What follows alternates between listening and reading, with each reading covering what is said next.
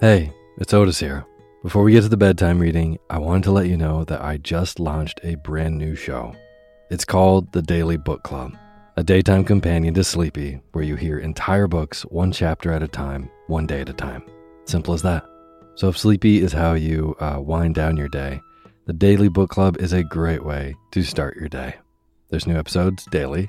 Uh, I read in a slightly peppier voice so that you can get really lost in these amazing stories that have stood the test of time.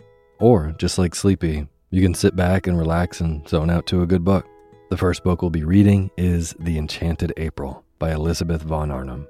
Story is in the 1920s, four women unfulfilled with life take a chance and abscond to a dreamy medieval Italian castle. It's a story dripping with wisteria, the beauty of solitude, and an unlikely pursuit of joy in Portofino, Italy. I think that this is a perfect story for the season, and you can hear it now. Find the Daily Book Club on Spotify, Apple Podcasts, and everywhere else. This show has been a long time coming, and I'm so excited to bring you even more stories. So go subscribe to the Daily Book Club to hear what happens next. Thanks.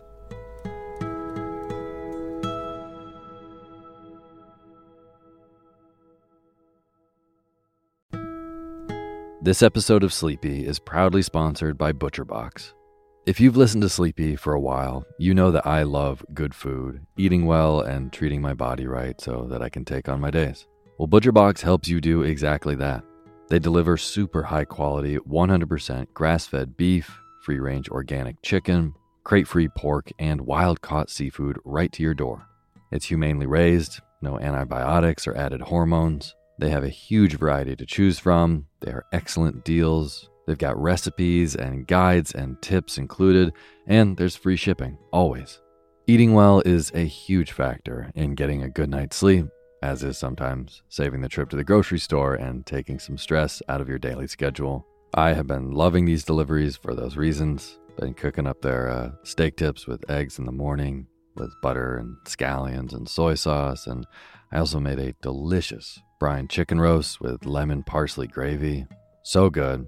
The prices for this kind of quality and convenience is really impressive. Uh, yeah, ButcherBox has made me very happy. So sign up at butcherbox.com slash sleepy and get our special deal.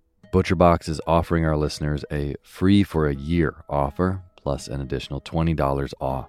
Choose salmon, chicken breast, or steak tips free in every order for a year. Sign up today at butcherbox.com slash sleepy and use code SLEEPY to choose your free for a year offer. Plus, get $20 off your first order. butcherbox.com slash sleepy. Eat well, sleep well.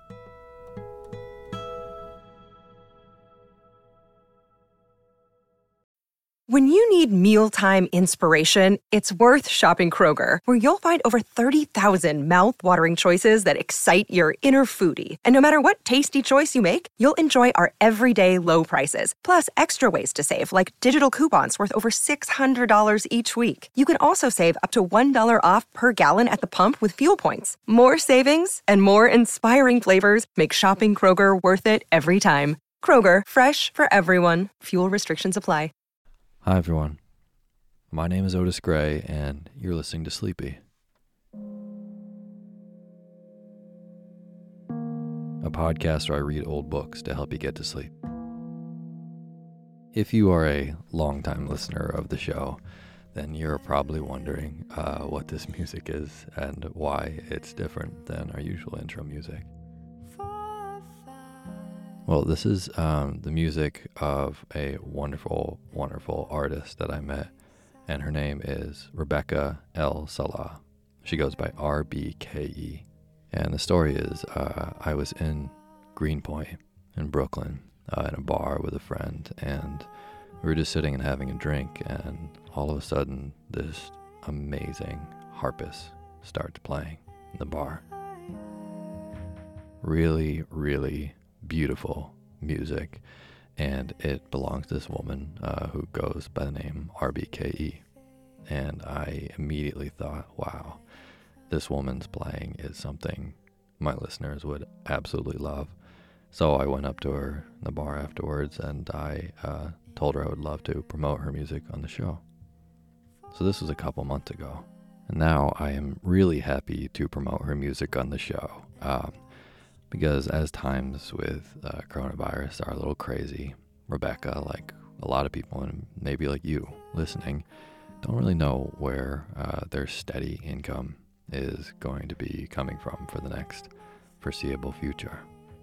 Uh, I know a lot of people, my friends, are musicians and producers and uh, people who work in the service industry, and work has been put on hold for a little bit, and that's really tough.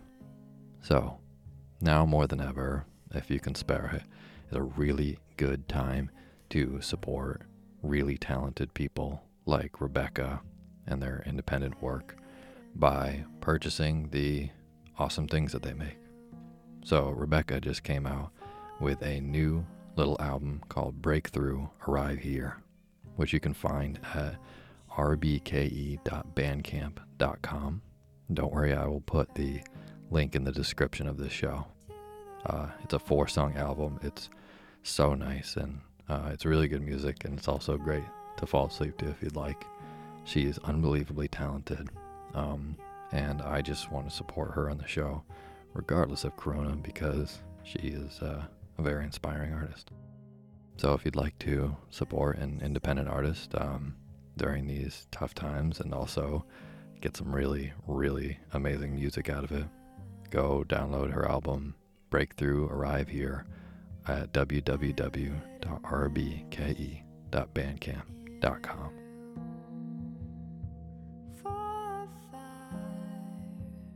Thank you so, so much, Rebecca, for letting me use your music uh, in the intro to our show. You're awesome.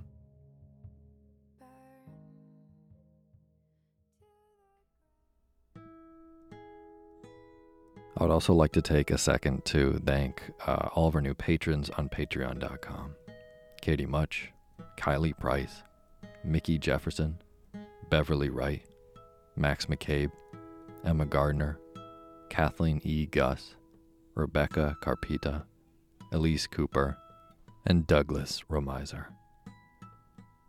Thank you all so, so much for supporting the show and donating on patreon.com. And for anyone who doesn't know, these are all supporters on patreon.com slash sleepyradio, and they give monthly pledges to the show.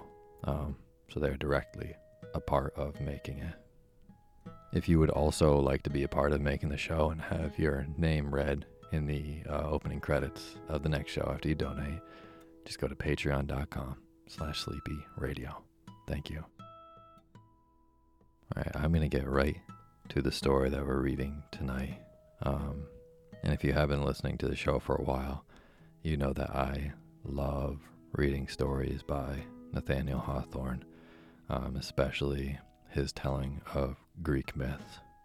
So, tonight I'm going to be reading his writing uh, of the story of Perseus and the Gorgon Medusa. And now is the time for you to fluff up your pillow just how you like it. Feel yourself melt into your bed. Get real comfortable. Close your eyes and let me read to you.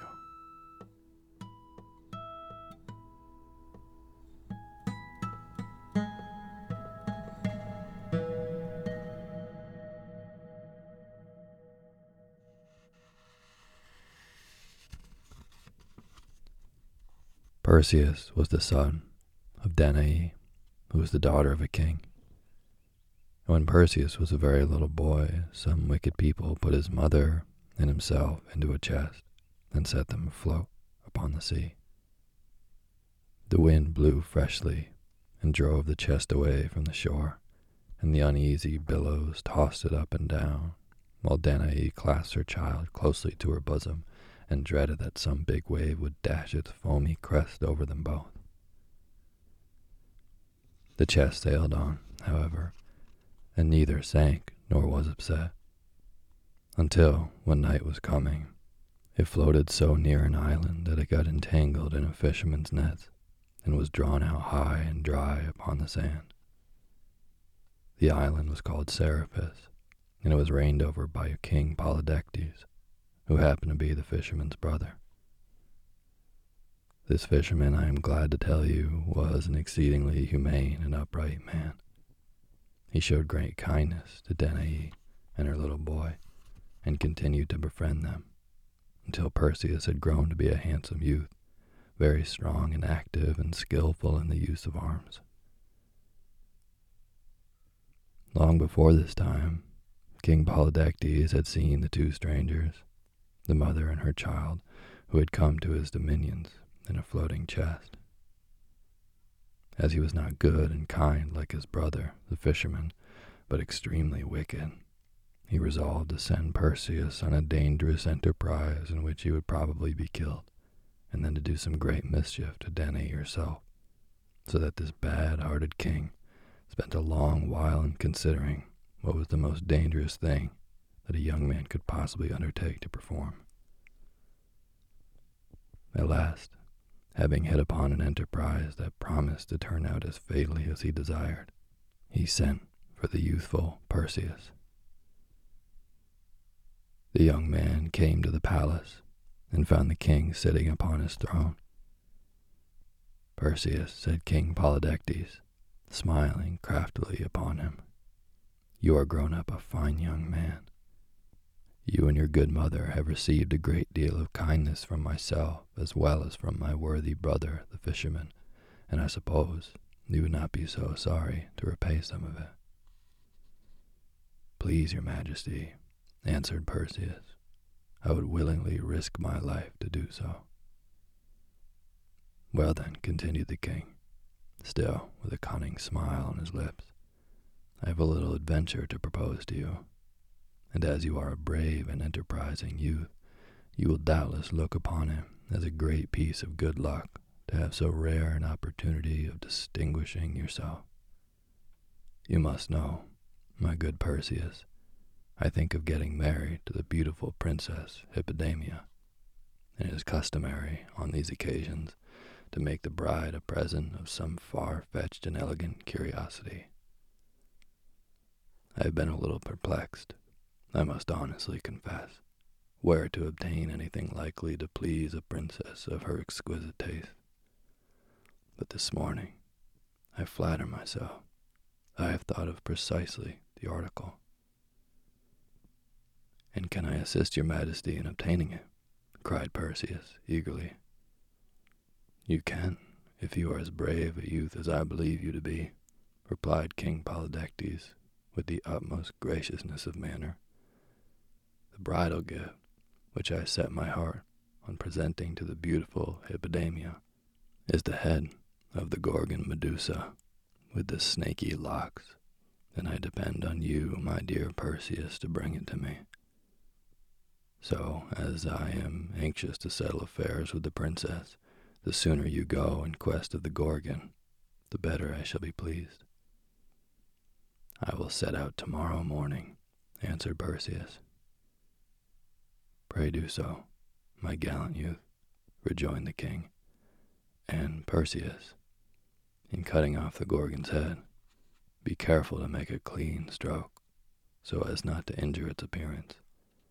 You must bring it home in the very best condition, in order to suit the exquisite taste of the beautiful Princess Hippodamia. Perseus left the palace but was scarcely out of hearing before Polydectes burst into a laugh, being greatly amused, wicked king that he was, to find how readily the young man fell into the snare. The news quickly spread that Perseus had undertaken to cut off the head of Medusa with the snaky locks. Everybody was rejoiced, for most of the inhabitants of the island were as wicked as the king himself and would have liked nothing better than to see some enormous mischief happen to Danae and her son. The only good man in this unfortunate island of Seriphus appears to have been the fisherman. As Perseus walked along, therefore, the people pointed after him, and made mouths and winked to one another, and ridiculed him loudly as they dared. Ho ho, cried they, Medusa's snakes will sting him soundly. Now there were three Gorgons alive at that period, and they were the most strange and terrible monsters that had ever been seen since the world was made, or that have been seen in after days, or that are likely to be seen in all time to come. I hardly know what sort of creature or hobgoblin to call them. They were three sisters, and seemed to have borne some distant resemblance to women, but were really a frightful and mischievous species of dragon. It is indeed difficult to imagine what hideous beings these three sisters were. Why, instead of locks of hair, if you can believe me, they had each of them a hundred enormous snakes growing on their heads, all alive, twisting, wriggling, curling, and thrusting out their venomous tongues with forked stings at the end. The teeth of the Gorgons were terribly long tusks. Their hands were made of brass, and their bodies were all over scales, which, if not iron, were something as hard and impenetrable. They had wings, too, and exceedingly splendid ones, I can assure you, for every feather in them was pure, bright, glittering, burnished gold, and they looked very dazzling, no doubt, when the Gorgons were flying about in the sunshine. But when people happened to catch a glimpse of their glittering brightness aloft in the air, they seldom stopped to gaze, but ran and hid themselves as speedily as they could. You will think, perhaps, that they were afraid of being stung by the serpents that served the Gorgons instead of hair, or of having their heads bitten off by their ugly tusks, or being torn all to pieces by their brazen claws. Well, to be sure, these were some of the dangers, but by no means the greatest, nor the most difficult to avoid. For the worst thing about these abominable Gorgons was that if once a poor mortal fixed his eyes full upon one of their faces, he was certain, that very instant, to be changed from warm flesh and blood into cold and lifeless stone. Thus, as you will easily perceive, it was a very dangerous adventure that the wicked King Polydectes had contrived for this innocent young man. Perseus himself, when he had thought over the matter, could not help seeing that he had very little chance of coming safely through it, and that he was far more likely to become a stone image than to bring back the head of Medusa with the snaky locks. For not to speak of other difficulties, there was one which it would have puzzled an older man than Perseus to get over. Not only must he fight and slay this golden winged, iron scaled, long tusked, brazen clawed, snaky haired monster, but he must do it with his eyes shut, or at least without so much as a glance at the enemy with whom he was contending. Else, while his arm was lifted to strike, he would stiffen into stone and stand with that uplifted arm for centuries until time and the wind and weather should crumble him quite away. This would be a very sad thing to befall a young man who wanted to perform a great many brave deeds and to enjoy a great deal of happiness in this bright and beautiful world. So disconsolate did these thoughts make him that Perseus could not bear to tell his mother what he had undertaken to do. He therefore took his shield, girded on his sword, and crossed over from the island to the mainland, where he sat down in a solitary place and hardly refrained from shedding tears. But while he was in this sorrowful mood, he heard a voice close behind him. Perseus, said the voice, why are you sad? He lifted his head from his hands, in which he had hidden, and behold, all alone as Perseus had supposed himself to be, there was a stranger in the solitary place. It was a brisk, intelligent, and remarkably shrewd looking young man, with a cloak over his shoulders and an odd sort of cap on his head a strangely twisted staff in his hand, and a short and very crooked sword hanging by his side.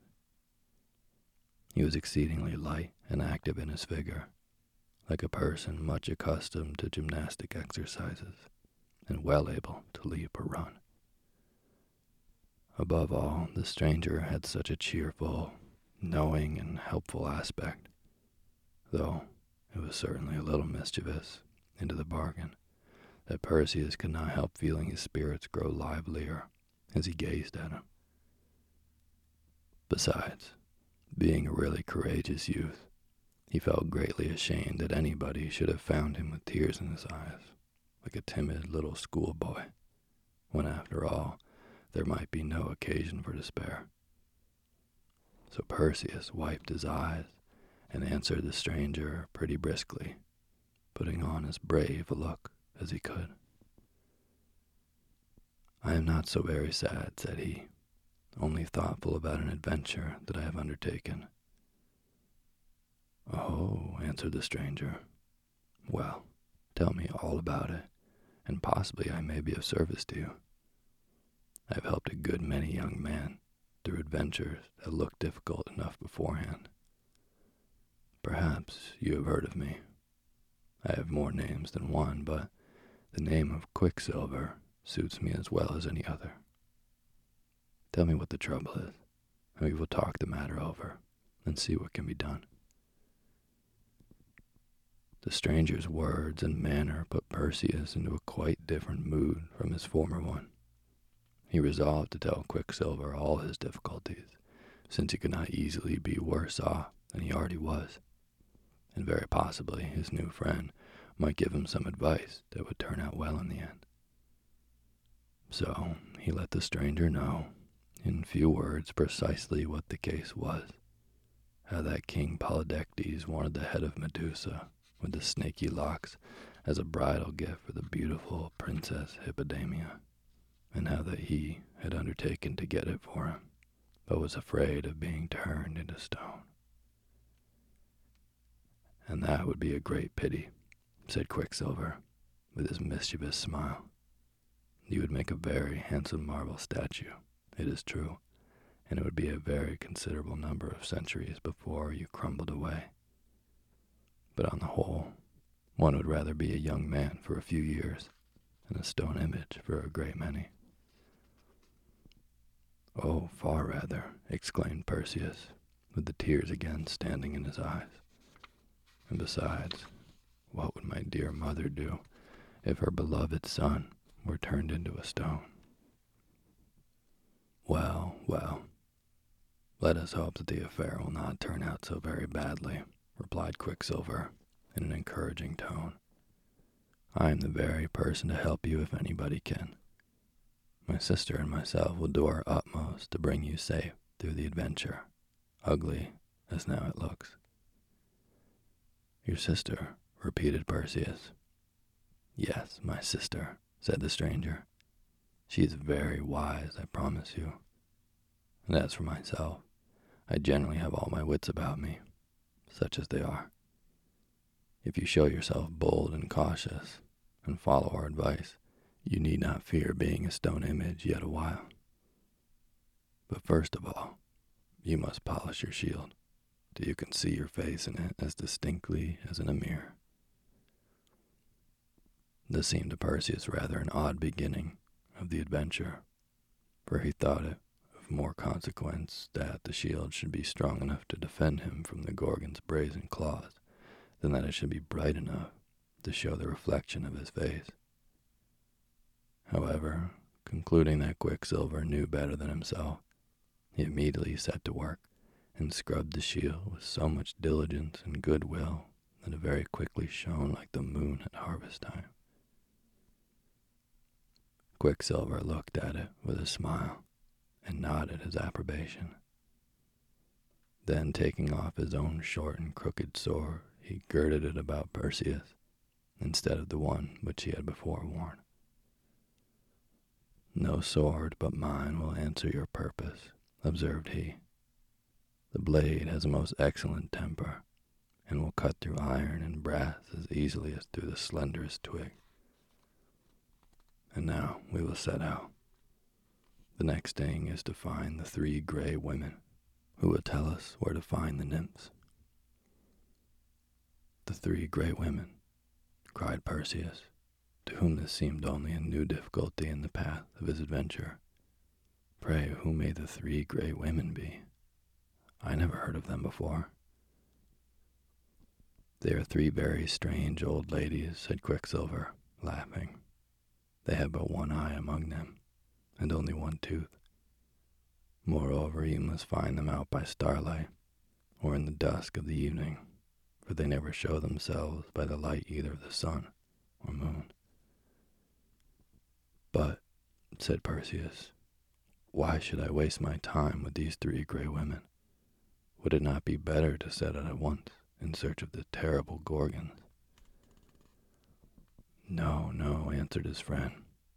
There are other things to be done before you can find your way to the Gorgons. There is nothing for it but to hunt up these old ladies, and when we meet with them, you may be sure that the Gorgons are not a great way off. Come, let us be stirring. Perseus, by this time, felt so much confidence in his companion's sagacity that he made no more objections, and professed himself ready to begin the adventure immediately. They accordingly set out and walked at a brisk pace, so brisk indeed that Perseus found it rather difficult to keep up with his nimble friend Quicksilver. To say the truth, he had a singular idea that Quicksilver was furnished with a pair of winged shoes, which, of course, helped him along marvelously. And then, too, when Perseus looked sideways at him, out of the corner of his eyes, he seemed to see wings on the side of his head. Although, if he turned a full gaze, there were no such things to be perceived, but only an odd kind of cap.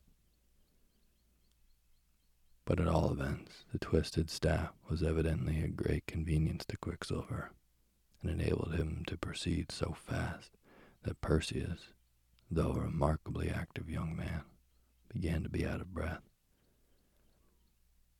Here, cried Quicksilver, at last, for he knew well enough, rogue that he was, how hard Perseus found it to keep pace with him. Take you the staff, for you needed a great deal more than I.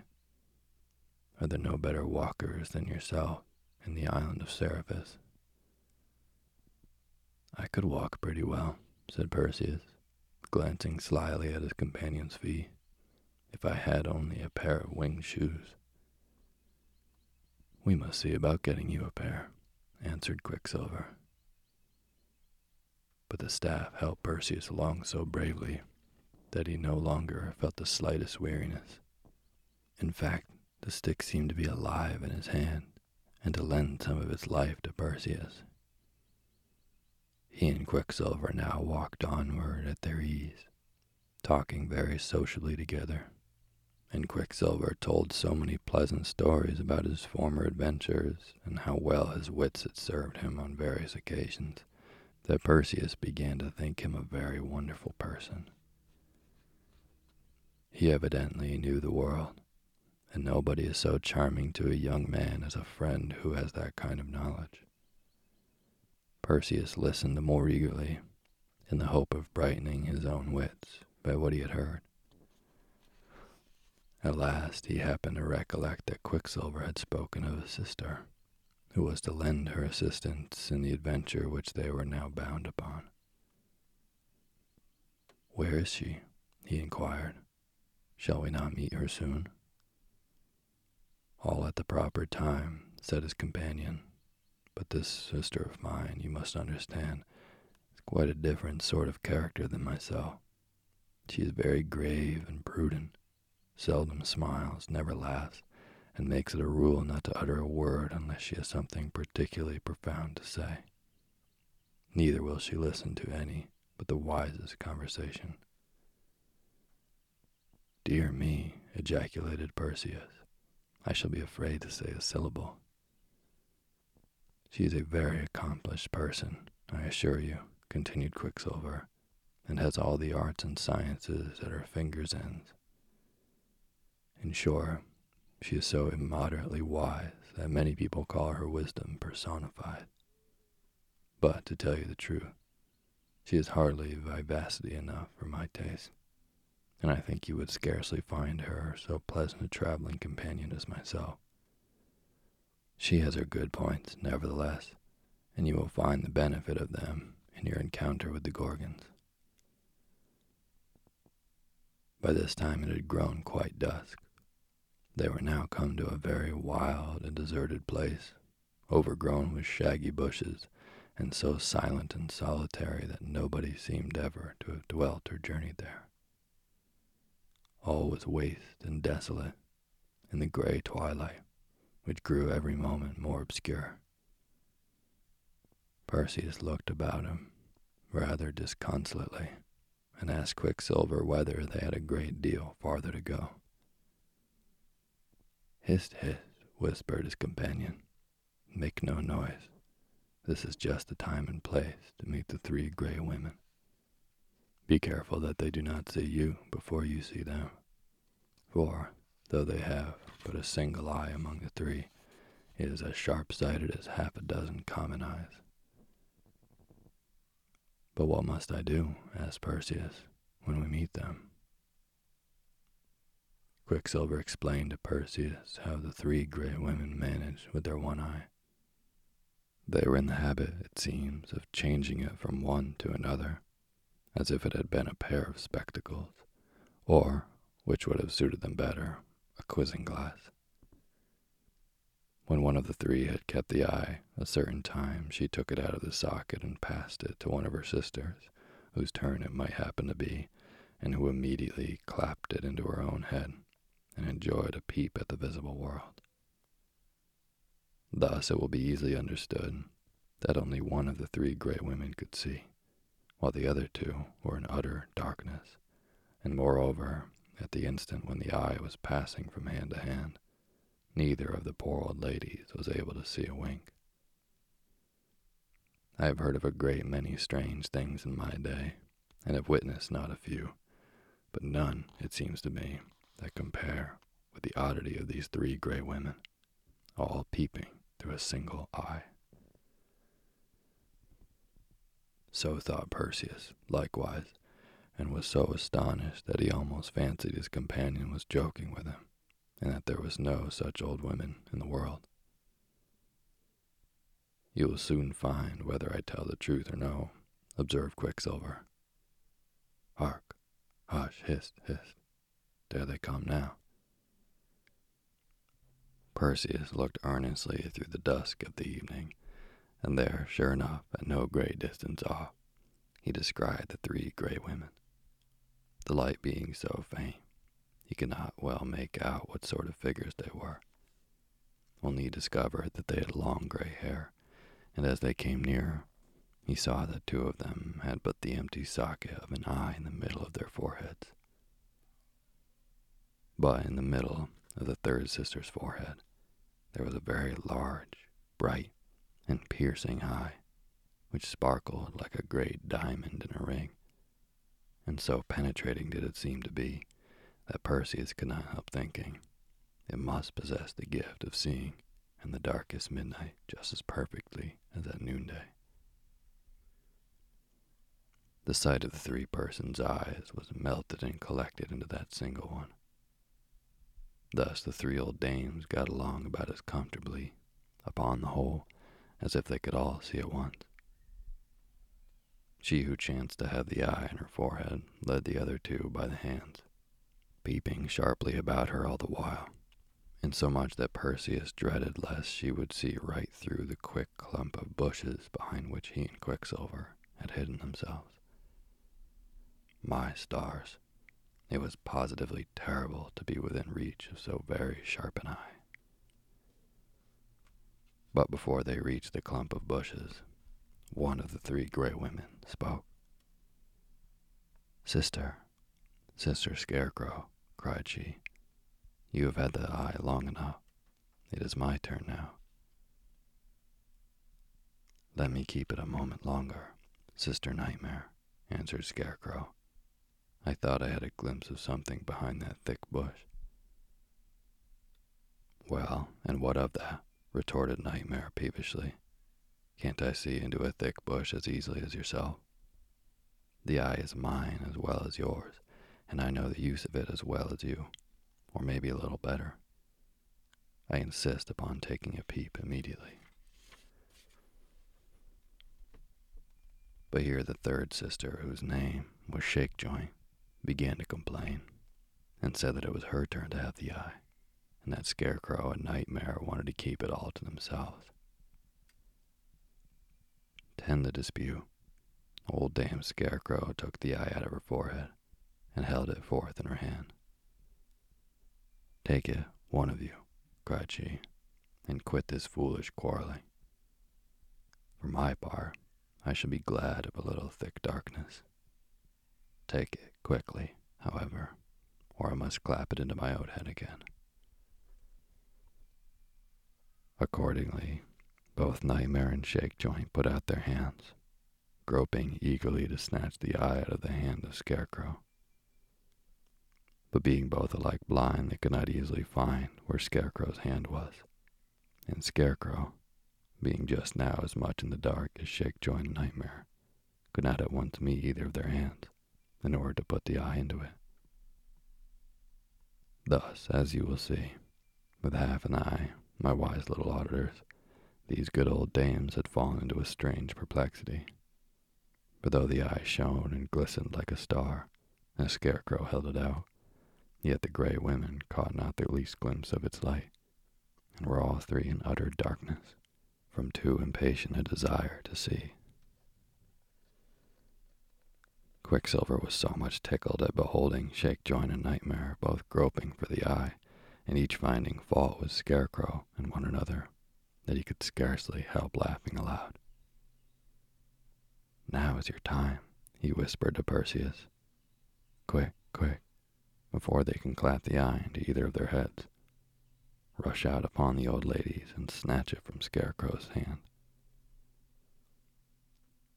In an instant, while the three gray women were still scolding each other, Perseus leaped from behind the clump of bushes and made himself master of the prize.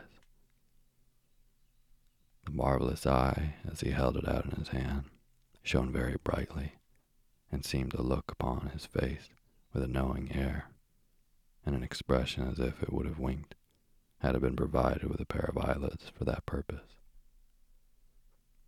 But the gray women knew nothing of what had happened, and each supposing that one of their sisters was now in possession of the eye, they began to quarrel anew.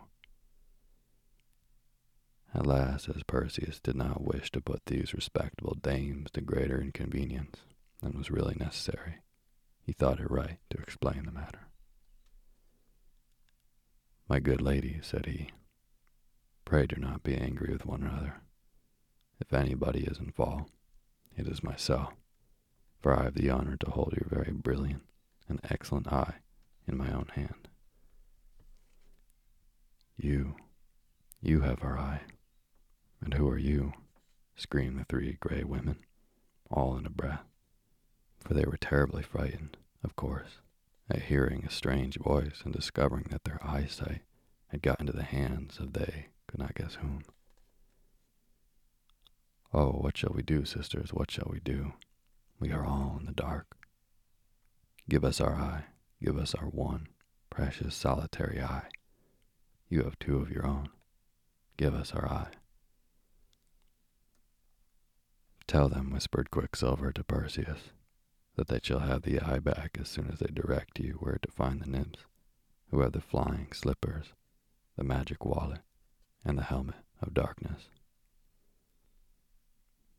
My dear, good, admirable old ladies, said Perseus, addressing the gray women, there is no occasion for putting yourselves into such a fright. I am by no means a bad young man.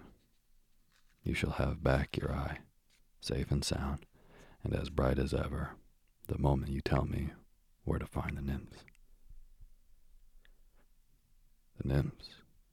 Goodness me, sisters, what nymphs does he mean? screamed Scarecrow. There are a great many nymphs, people say. Some that go hunting in the woods, and some that live inside the trees. And some that have a comfortable home and fountains of water. We know nothing at all about them. We are three unfortunate old souls that go wandering about in the dusk and never had but one eye amongst us, and that one you have stolen away. Oh, give it back, good stranger. Whoever you are, give it back. All this while, the three gray women were groping with their outstretched hands and trying their utmost to get hold of Perseus. But he took good care to keep out of their reach. My respectable dame, said he, for his mother had taught him to use always the greatest civility. I hold your eye fast in my hand, and shall keep it safely for you, until you please to tell me where to find the nymphs.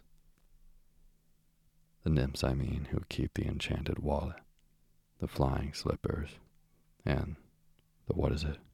The helmet of invisibility. Mercy on us, sisters. What is the young man talking about?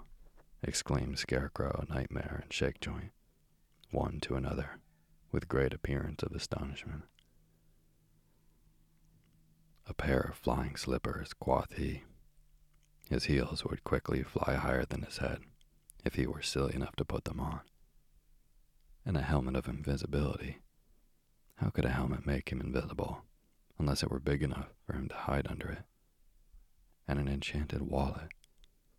What sort of contrivance may that be, I wonder? No, no, good stranger. We can tell you nothing of these marvelous things. You have two eyes of your own, but we have but a single one amongst us three. You can find out such wonders better than three blind old creatures like us. Perseus, hearing them talk in this way, began really to think that the gray women knew nothing of the matter. And as it grieved him to have put them to so much trouble, he was just on the point of restoring their eye and asking pardon for his rudeness in snatching it away. But Quicksilver caught his hand. Don't let them make a fool of you, said he. These three gray women are the only persons in the world that can tell you where to find the nymphs, and unless you get that information, you will never succeed in cutting off the head of Medusa with the snaky locks. Keep fast hold of the eye, and all will go well. As it turned out, Quicksilver was in the right. There are but few things that people prize so much as they do their eyesight, and the gray women valued their single eye as highly as if it had been half a dozen, which was the number they ought to have had. Finding that there was no other way of recovering him, they at last told Perseus what he wanted to know. No sooner had they done so than he immediately, and with the utmost respect, clapped the eye into the vacant socket in one of their foreheads thanked them for their kindness, and bade them farewell. Before the young man was out of hearing, however, they had got into a new dispute, because he happened to have given the eye to Scarecrow, who had already taken her turn of it when their trouble with Perseus commenced. It is greatly to be feared that the three gray women were very much in the habit of disturbing their mutual harmony by bickerings of this sort which was more the pity, as they could not conveniently do without one another, and were evidently intended to be inseparable companions. As a general rule, I would advise all people, whether sisters or brothers, old or young, who chance to have but one eye amongst them, to cultivate forbearance, and not all insist upon peeping through it at once. Quicksilver and Perseus in the meantime, were making the best of their way in quest of the nymphs. The old dames had given them such particular directions that they were not long in finding them out. They proved to be very different persons from Nightmare, Shakejoint, and Scarecrow. For instead of being old, they were young and beautiful, and instead of one eye amongst the sisterhood, each nymph had two exceedingly bright eyes of their own with which she looked very kindly at Perseus. They seemed to be acquainted with Quicksilver, and when he told them the adventure which Perseus had undertaken, they made no difficulty about giving him the valuable articles that were in their custody. In the first place, they brought out what appeared to be a small purse made of deerskin and curiously embroidered, and bade him be sure and keep it safe. This was the magic wallet. The nymphs next produced a pair of shoes, or slippers or sandals, with a nice little pair of wings at the heel of each. Put them on, Perseus, said Quicksilver. You will find yourself as light heeled as you can desire for the remainder of your journey. So Perseus proceeded to put one of the slippers on, while he laid the other on the ground by his side. Unexpectedly, however, this other slipper spread its wings, fluttered off the ground, and would probably have flown away if Quicksilver had not made a leap and luckily caught it in the air. Be more careful, said he, as he gave it back to Perseus. It would frighten the birds up aloft if they should see a flying slipper amongst them. When Perseus had got on both of these wonderful slippers, he was altogether too buoyant to tread on earth. Making a step or two, lo and behold, upward he popped into the air, high above the heads of Quicksilver and the nymphs and found it very difficult to clamber down again. Wing slippers and all such high flying contrivances are seldom quite easy to manage until one grows a little accustomed to them. Quicksilver laughed at his companion's involuntary activity and told him that he must not be in so desperate a hurry, but must wait for the invisible helmet. The good natured nymphs had the helmet, with its dark tuft of waving plumes, all in readiness to put upon his head.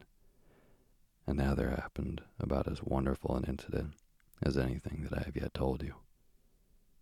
The instant before the helmet was put on, there stood Perseus, a beautiful young man, with golden ringlets and rosy cheeks, the crooked sword by his side and the brightly polished shield upon his arm. A figure that seemed all made up of courage sprightliness, and glorious light. But when the helmet had descended over his white brow, there was no longer any Perseus to be seen. Nothing but empty air. Even the helmet that covered him with its invisibility had vanished. Where are you, Perseus? asked Quicksilver. Why, here, to be sure, answered Perseus very quietly although his voice seemed to come out of the transparent atmosphere. Just where I was a moment ago. Don't you see me? No, indeed, answered his friend. You are hidden under the helmet. But if I cannot see you, neither can the Gorgons. Follow me, therefore, and we will try your dexterity in using the wing slippers. With these words, Quicksilver's cap spread its wings, as if his head were about to fly away from his shoulders, but his whole figure rose lightly into the air, and Perseus followed. By the time they had ascended a few hundred feet, the young man began to feel what a delightful thing it was to leave the dull earth so far behind him to be able to flit about like a bird. It was now deep night.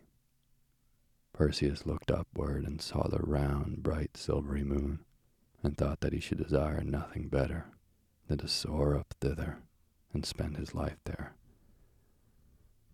Then he looked downward again and saw the earth, with its seas and lakes and the silver courses of its rivers, and its snowy mountain peaks, and the breadth of its fields and the dark cluster of woods, and its cities of white marble, and with the moonshine sleeping over the whole scene. It was as beautiful as the moon or any star could be. And among other objects, he saw the island of Seriphus, where his dear mother was. Sometimes he and Quicksilver approached a cloud that at a distance looked as if it were made of fleecy silver, although when they plunged into it, they found themselves chilled and moistened with gray mist. So swift was their flight, however, that in an instant they emerged from the cloud into the moonlight again. Once a high soaring eagle flew right against the invisible Perseus. The bravest sights were the meteors that gleamed suddenly out, as if a bonfire had been kindled in the sky and made the moonshine pale for as much as a hundred miles around them. As the two companions flew onward, Perseus fancied that he could hear the rustle of a garment close by his side, and it was on the side opposite to the one where he beheld Quicksilver, yet only Quicksilver was visible. Whose garment is this? inquired Perseus, that keeps rustling close beside me in the breeze. Oh, it is my sister's, answered Quicksilver. She is coming along with us, as I told you she would. We could do nothing without the help of my sister. You have no idea how wise she is. She has such eyes, too. Why, she can see you at this moment, just as distinctly as if you were not invisible. And I'll venture to say she will be the first to discover the Gorgons. By this time, in their swift voyage through the air, they had come within sight of the great ocean and were soon flying over it. Far beneath them, the waves tossed themselves tumultuously in mid sea, or rolled a white surf line upon the long beaches, or foamed against the rocky cliffs with a roar that was thunderous in the lower world, although it became a gentle murmur, like the voice of a baby half asleep before it reached the ears of Perseus. Just then a voice spoke in the air close by him. It seemed to be a woman's voice, and was melodious, though not exactly in what might be called sweet, but grave and mild. Perseus, said the voice, there are the Gorgons. Where? exclaimed Perseus. I cannot see them. On the shore of that island beneath you, replied the voice. A pebble dropped from your hand would strike in the midst of them. I told you she would be the first to discover them, said Quicksilver to Perseus. And there they are. Straight downward, two or three thousand feet below him, Perseus perceived a small island, with the sea breaking into white foam all around its rocky shore, except on one side, where there was a beach of snowy sand. He descended toward it and looking earnestly at a cluster or heap of brightness at the foot of the precipice of black rocks, behold, there were the terrible Gorgons. They lay fast asleep, soothed by the thunder of the sea, for it required a tumult that would have deafened everybody else to lull such fierce creatures into slumber. The moonlight glistened on their steely scales, and on their golden wings, which drooped idly over the sand. Their brazen claws, horrible to look at, were thrust out and clutched the wave beaten fragments of rock, while the sleeping Gorgons dreamed of tearing some poor mortal all to pieces. The snakes that served them instead of their hair seemed likewise to be asleep, although now and then would writhe and lift its head and thrust out its forked tongue emitting a drowsy hiss, and then let itself subside among its sister snakes. The Gorgons were more like an awful, gigantic kind of insect, immense gold winged beetles or dragonflies or things of that sort, at once ugly and beautiful, then like anything else, only that they were a thousand and a million times as big and with all this, there was something partly human about them, too. Luckily for Perseus, their faces were completely hidden from him by the posture in which they lay, for had he but looked one instant at them, he would have fallen heavily out of the air, an image of senseless stone. Now, whispered Quicksilver, as he hovered by the side of Perseus, now is your time to do the deed. Be quick, for if one of the Gorgons should awake, you are too late. Which shall I strike at? asked Perseus, drawing his sword and descending a little lower. They all three look alike. All three have snaky locks. Which of the three is Medusa? It must be understood that Medusa was the only one of these dragon monsters whose head Perseus could possibly cut off. As for the other two, let him have the sharpest sword that was ever forged, and he might have hacked away by the hour together without doing them the least harm. Be cautious, said the calm voice which had spoken to him. One of the Gorgons is stirring in her sleep and is just about to turn over. That is Medusa. Do not look at her. The sight would turn you to stone. Look at the reflection of her face and figure in the bright mirror of your shield. Perseus now understood Quicksilver's motive for so earnestly exhorting him to polish his shield. In its surface, he could safely look at the reflection of the Gorgon's face. And there it was, that terrible countenance, mirrored in the brightness of the shield, with the moonlight falling over it and displaying all its horror. The snakes, whose venomous natures could not altogether sleep, kept twisting themselves over the forehead it was the fiercest and most horrible face that ever was seen or imagined, and yet with a strange, fearful, and savage kind of beauty to it. The eyes were closed, and the Gorgon was still in a deep slumber, but there was an unquiet expression disturbing her features, as if the monster was troubled with an ugly dream. She gnashed her white tusks and dug into the sand with her brazen claws. The snakes, too, seemed to feel the Medusa's dream, and to be made more restless by it. They twined themselves into tumultuous knots, writhed fiercely, and uplifted a hundred hissing heads without opening their eyes. Now, now, whispered Quicksilver, who was growing impatient. Make a dash at the monster. But be calm, said the grave, melodious voice at the young man's side. Look in your shield as you fly downward and take care that you do not miss your first stroke. Perseus flew cautiously downward, still keeping his eyes on Medusa's face as reflected in his shield. The nearer he came, the more terrible did the snaky visage and metallic body of the monster grow. At last, when he found himself hovering over her within arm's length, Perseus uplifted his sword, while at the same instant each separate snake upon the Gorgon's head stretched threateningly upward, and Medusa unclosed her eyes. But she awoke too late. The sword was sharp. The stroke fell like a lightning flash, and the head of the wicked Medusa tumbled from her body. Admirably done, cried Quicksilver Make haste and clap the head into your magic wallet. To the astonishment of Perseus, the small embroidered wallet, which he had hung about his neck, and which had hitherto been no bigger than a purse, grew all at once large enough to contain Medusa's head. As quick as thought, he snatched it up, with the snake still writhing upon it, and thrust it in.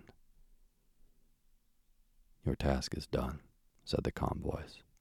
Now fly, for the other Gorgons will do their utmost to take vengeance for Medusa's death. It was indeed necessary to take flight, for Perseus had not done the deed so quietly, but that the clash of his sword, and the hissing of the snakes, and the thump of Medusa's head as it tumbled upon the sea beaten sand, awoke the two other monsters. There they sat, for an instant, sleepily rubbing their eyes with their brazen fingers, while all the snakes in their heads reared themselves on end with surprise and with venomous malice against they knew not what. But when the Gorgon saw the scaly carcass of Medusa, headless, and her golden wings all ruffled and half spread out on the sand, it was really awful to hear what yells and screeches they set up. And then the snakes. They sent forth a hundredfold hiss, with one consent. Medusa's snakes answered them out of the magic wallet. No sooner were the Gorgons broad awake than they hurtled upward into the air, brandishing their brass talons, gnashing their horrible tusks, and flapping their huge wings so wildly that some of the golden feathers were shaken out and floated down upon the shore. And there, perhaps, those very feathers lie scattered till this day. Up rose the Gorgons, as I tell you, staring horribly about in hopes of turning somebody to stone. Had Perseus looked them in the face, or had he fallen into their clutches, his poor mother would never have kissed her boy again. But he took good care to turn his eyes another way, and as he wore the helmet of invisibility, the Gorgons knew not what direction to follow him, nor did he fail to make the best use of the wing slippers by soaring upward a perpendicular mile or so. At that height, when the screams of these abominable creatures sounded faintly beneath him, he made a straight course for the island of Seriphus in order to carry Medusa's head to King Polydectes. I have no time to tell you of several marvelous things that befell Perseus on his way homeward, such as his killing a hideous sea monster just as it was on the point of devouring a beautiful maiden, nor how he changed an enormous giant into a mountain of stone merely by showing him the head of the Gorgon. If you doubt this latter story, you may make a voyage to Africa some day or another and see the very mountain which is still known by the ancient giant's name. Finally, our brave Perseus arrived at the island where he expected to see his dear mother. But during his absence, the wicked king had treated Danae so very ill that she was compelled to make her escape, and had taken refuge in a temple where some good old priests were extremely kind to her. These praiseworthy priests and the kind-hearted fishermen who had first shown hospitality to Danae and little Perseus when he found them afloat in the chest seemed to have been the only person on the island who cared about doing right.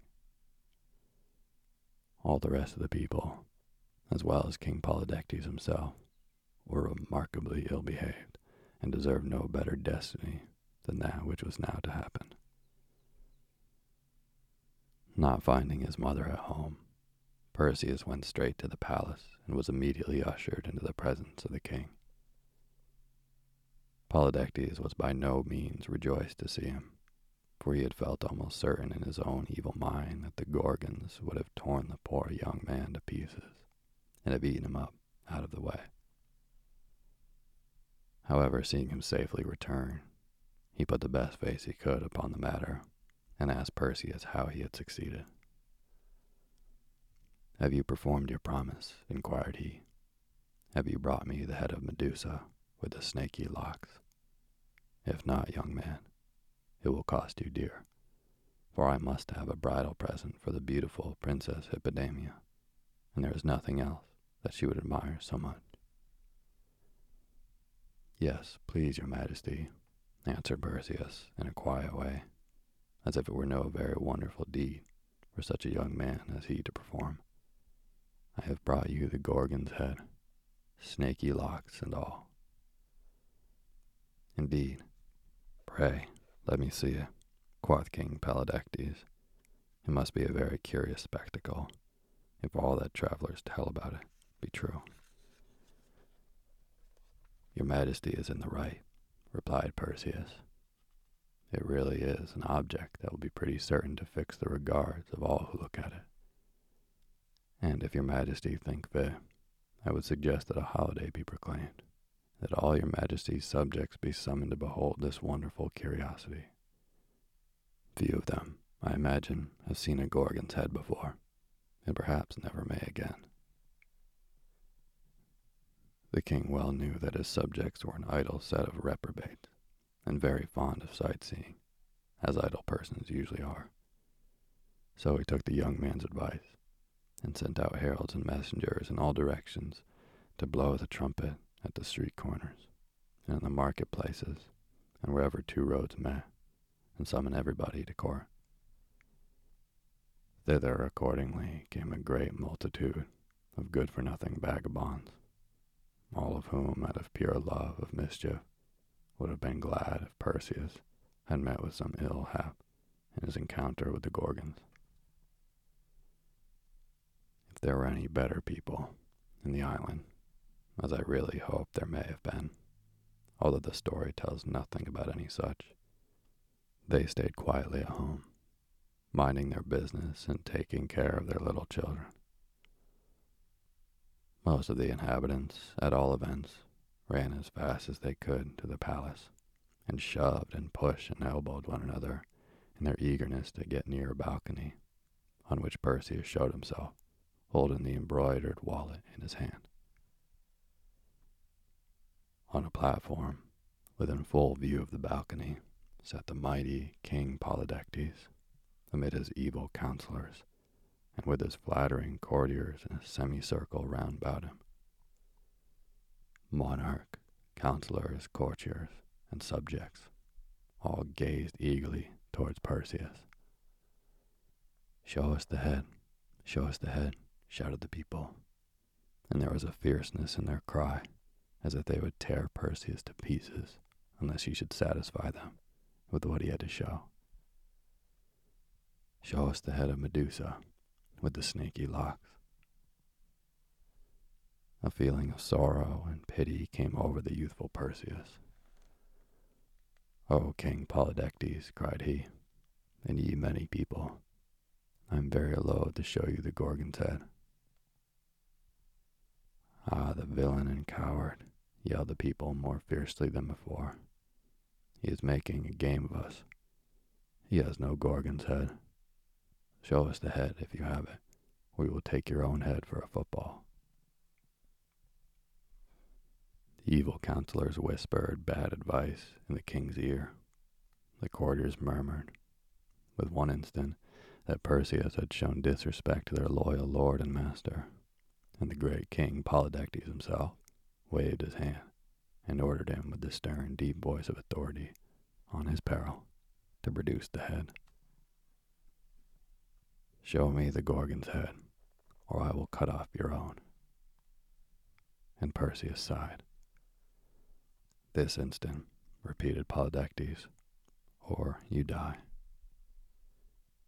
Behold it then, cried Perseus in a voice like the blast of a trumpet and suddenly, holding up the head, not an eyelid had time to wink before the wicked King Polydectes, his evil counselors, and all his fierce subjects were no longer anything but mere images of a monarch and his people. They were all fixed forever in the look and attitude of that moment. At the first glimpse of the terrible head of Medusa, they whitened into marble. And Perseus thrust the head back into his wallet and went to tell his dear mother that she need no longer be afraid of the wicked king, Polydectes.